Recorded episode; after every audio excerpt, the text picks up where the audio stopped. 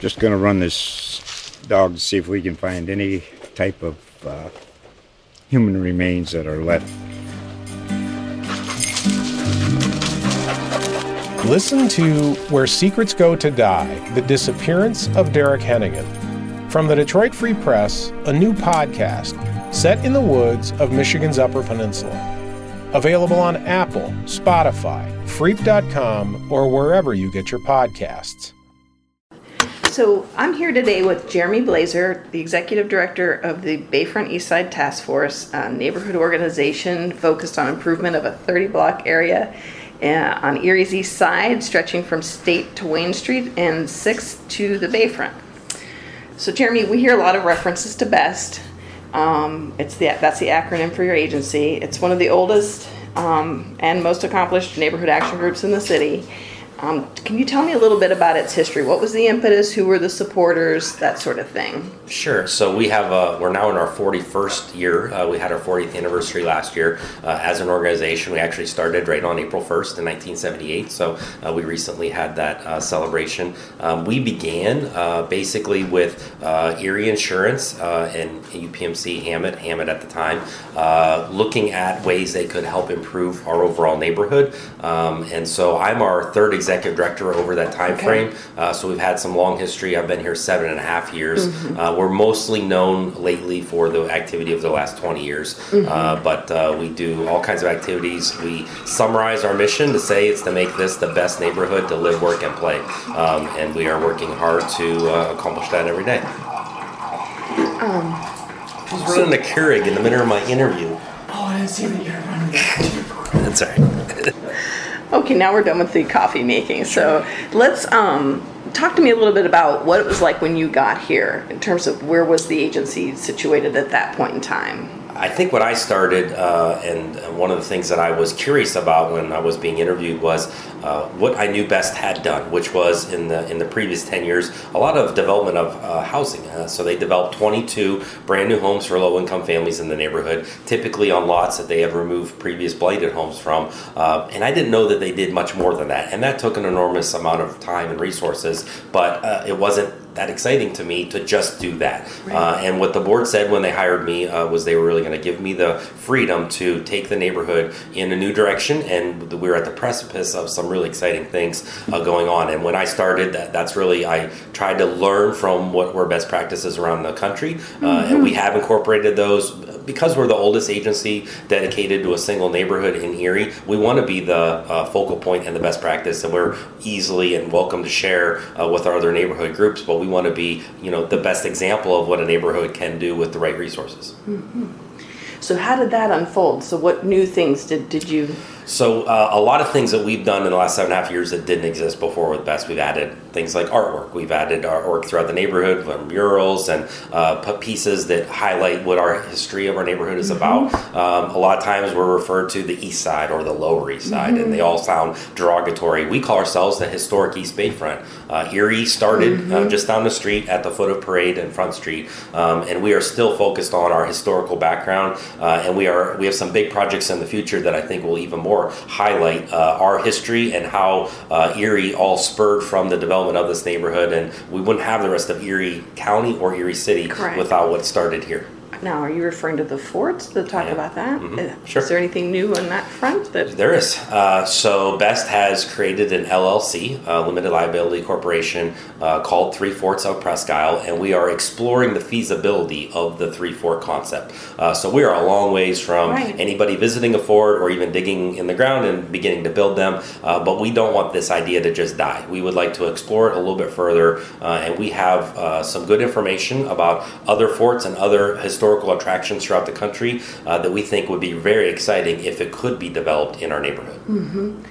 And at this moment in Erie, when they're trying to capitalize on assets, especially exactly. on the Bayfront, that seems to be maybe an obvious thing to target. It would be, you know, the it's only ambitious. It's, it's super ambitious. Yeah. So that's why I, I, try to temper expectations. Yeah. It's, you know, early in the phase, we're doing some fundraising to develop a study. Mm-hmm which nobody gets excited about that. But you know, the end product, the end concept, we're very excited if even part of that could come to fruition.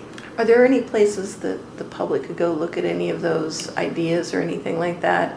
The Well, yes, but uh, I don't want to point you in the right, wrong direction. I, I know that Michael Furman wrote the white paper. I believe that's available on the Jefferson's website. Um, Mm-hmm. Okay. you can figure out if that's true or not. Um, we certainly could get them a copy of it, email it. I have a digital copy. Uh, and then if you went to the foot of Parade Street, you'll see a monument Right. to the Erie Stone and the three forts and could read about what those are and Mm-hmm. why this is an important uh, part of Erie's history.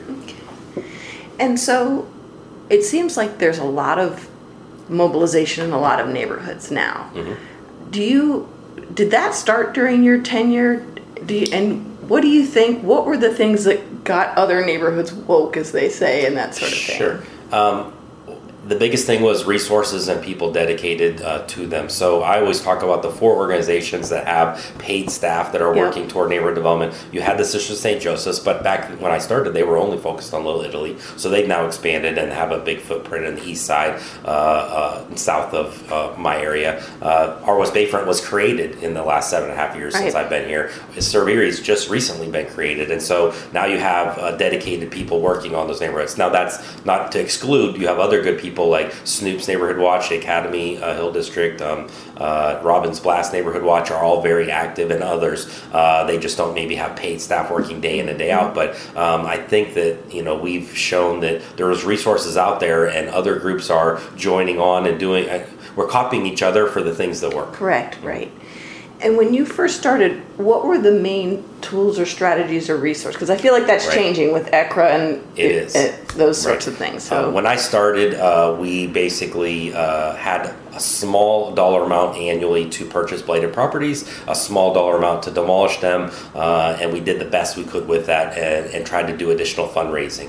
Um, since I've started, we have been able to access lots of different grants uh, directly from the state, some grants that flow through the city. Erie Community Foundation has been very supportive through their transformational funds, and ECRA uh, as our major funders, as well as we've grown. We have a rental property, and so we've grown some of our own resources that we've been able to dedicate to it. So our our budget in my seven and a half years has grown fivefold over. So we have a lot more resources, and a lot of the other agencies they're accessing those same exact funding streams. So ECRA is funding, I believe, all the neighborhood organizations in some form or fashion, and so uh, those resources aren't just being spent in one neighborhood. no, that's true.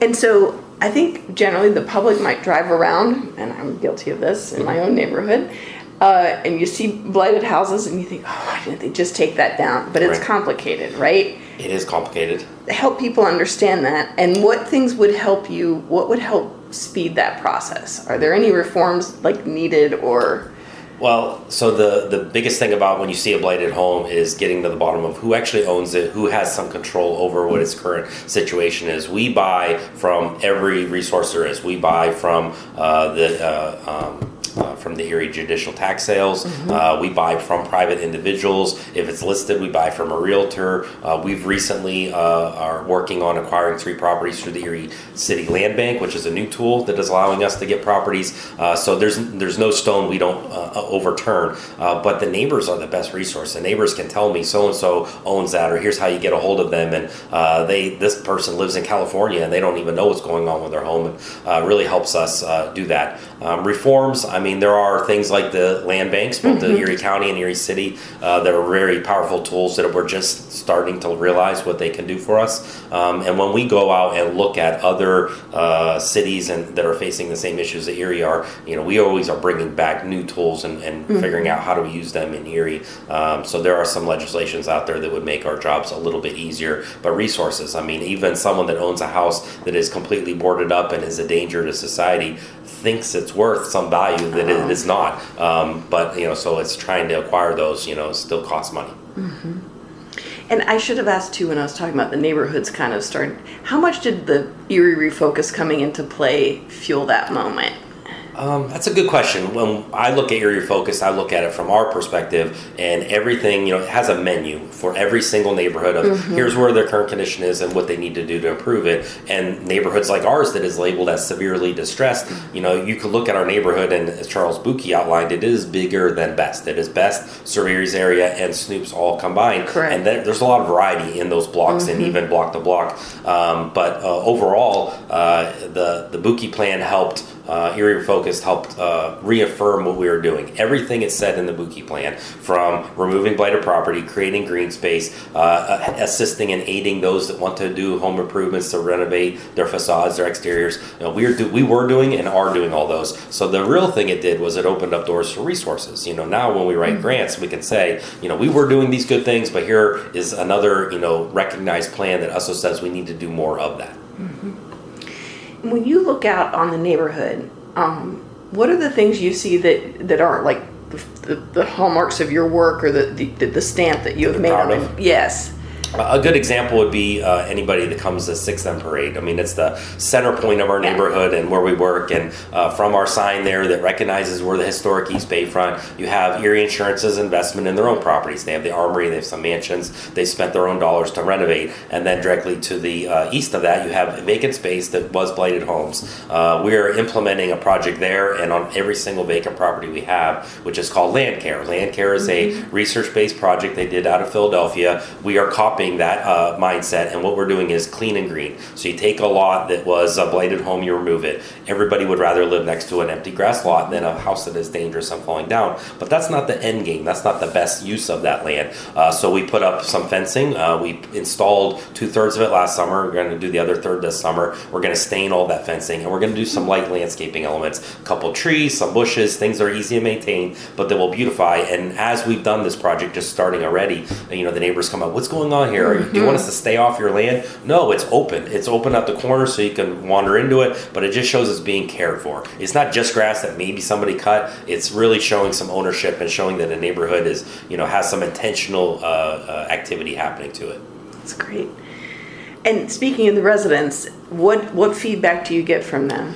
We get great feedback. I mean, we also have one of the oldest neighborhood watches in, in Erie. Mm-hmm. Um, our, I think they celebrated their 25th anniversary last year, 2018. Uh, so we get, you know, quarterly about 40, 50 people that will come out. Uh, and then on an ongoing daily basis, you know, people will visit our office, ask us questions, uh, share information, tell us things that we need to know, something that's going on in the neighborhood that maybe we could help them address. Uh, so we have a really good relationship. And then we now, because we have 15 units of rental, we have those individuals that mm-hmm. then rent and they're you know, residents that actually you know interact with us on an even more frequent basis and uh, uh, are part of the community. So we feel very welcomed into the neighborhood as part of Best. Mm. So one one thing I wanted to ask you about too was uh, your footprint, like we said, goes all the way to Wayne to the the right. Bayfront from State. There's a tiny corner of it that does overlap with the EDDC's targeted area. Sure. And there have been some folks raising concerns that some people get priced out Right. You know, and do you have any expectations or concerns that any of that would spill into the best area? Maybe that would be a good thing, but mm-hmm. um, if people raise those concerns, what would you say to them? So currently, today, yeah. Know, there are a lot of homes that you could purchase in our neighborhood for not very many dollars. Uh, so there are a lot of opportunities. There's a lot of vacant properties that could be renovated and rented out. Uh, so I see a lot of opportunity to continue living in our neighborhood. We also have a very poor neighborhood. If you look at our mm-hmm. census tract, it's the poorest Correct. in the whole community. And so uh, we do need some development, some tax paying bodies living in our neighborhood. Uh, and so developments that attract someone that maybe has a little bit of wealth or even middle class, we welcome that into our neighborhood mm-hmm. Uh, because I think that helps elevate the entire neighborhood. Uh, we've done a lot uh, to uh, have affordable housing. The 22 homeowners that we built for all were 60% of median income or below. Uh, we have 15 units of rental. 14 of those have people that would be classified as low income. So we have low income residents that we still continue to support. Um, I'm not really fearful that we are at any verge of being pushing all those individuals out. Um, uh, and I know some of the discussions about what the EDDC is doing uh, abuts what we are doing, but um, I think we're sort of separate entities there. Mm-hmm. Um, so I know summer's probably your busiest season, right? Sure, sure. So what what's on tap for this year? Uh, so we have a lot of exciting things uh, going on. We have a lot of funding to help uh, property owners improve the exteriors of their property. We have multiple grants. We have received a lot of applications, and we have already, as the weather is broke, seen a lot of activity. We're going to see a lot of contractors in our neighborhood doing improvements. Uh, some that we helped uh, fund uh, in partial payments, you know, matching grants. Uh, some that are being done by owners that are then motivated because their neighbor got a repair and they would like to do something on their own. Uh, we also have a lot of summer activities, so we are hiring teens as we did last summer. Okay. Uh, we have teens that will come in and help best and do landscaping for us and other projects. Our uh, land care project is going to continue to expand. So we have the two, we have a third of the fencing to still install. We have all the trees that we would like to plant, the bushes, as well as staining and finishing those lots. So uh, we have a. Uh, you're right. It is very busy uh, summertime, as well as we do summer activities like we do a, our. Um, a National Night Out event. Uh, we do summer picnics. We do some movie nights. Uh, so we have a lot of activities that get you know the community engaged. Our community gardens where people come and grow fresh produce. So it is a very busy time. Hmm, That's great. Looks like a, a lot to look forward to. Sure. Is there anything I didn't ask you about that, that you'd like to highlight for people? Something that I don't know if it needs to you know, go written or print, but uh, that we're proud of is uh, you hear about uh, nonprofits, which Best is. Yes. Um, we pay property taxes on every single property that we own. There are 62 properties that today we own and we're buying and selling all the time. Uh, whether it's a rental property or a vacant lot, we pay our full property taxes, not a pilot, on every single one of those. And we're proud of that. Um, we think, uh, and my board feels, as uh, while there's potential that we could apply for some exemption, we don't want to do that because we think it's important that the school district has those resources, that the law law enforcement and fire departments that respond to issues in our neighborhood, we want them to have the resources to do their jobs, and we think that part of it is paying your full tax property tax bill. That's an important point, and thank you for bringing that up. Sure. All right, well, thank you very much. I really you. appreciate the conversation. Sure. Just gonna run this dog to see if we can find any type of uh, human remains that are left. Listen to Where Secrets Go to Die The Disappearance of Derek Hennigan. From the Detroit Free Press, a new podcast set in the woods of Michigan's Upper Peninsula. Available on Apple, Spotify, Freep.com, or wherever you get your podcasts.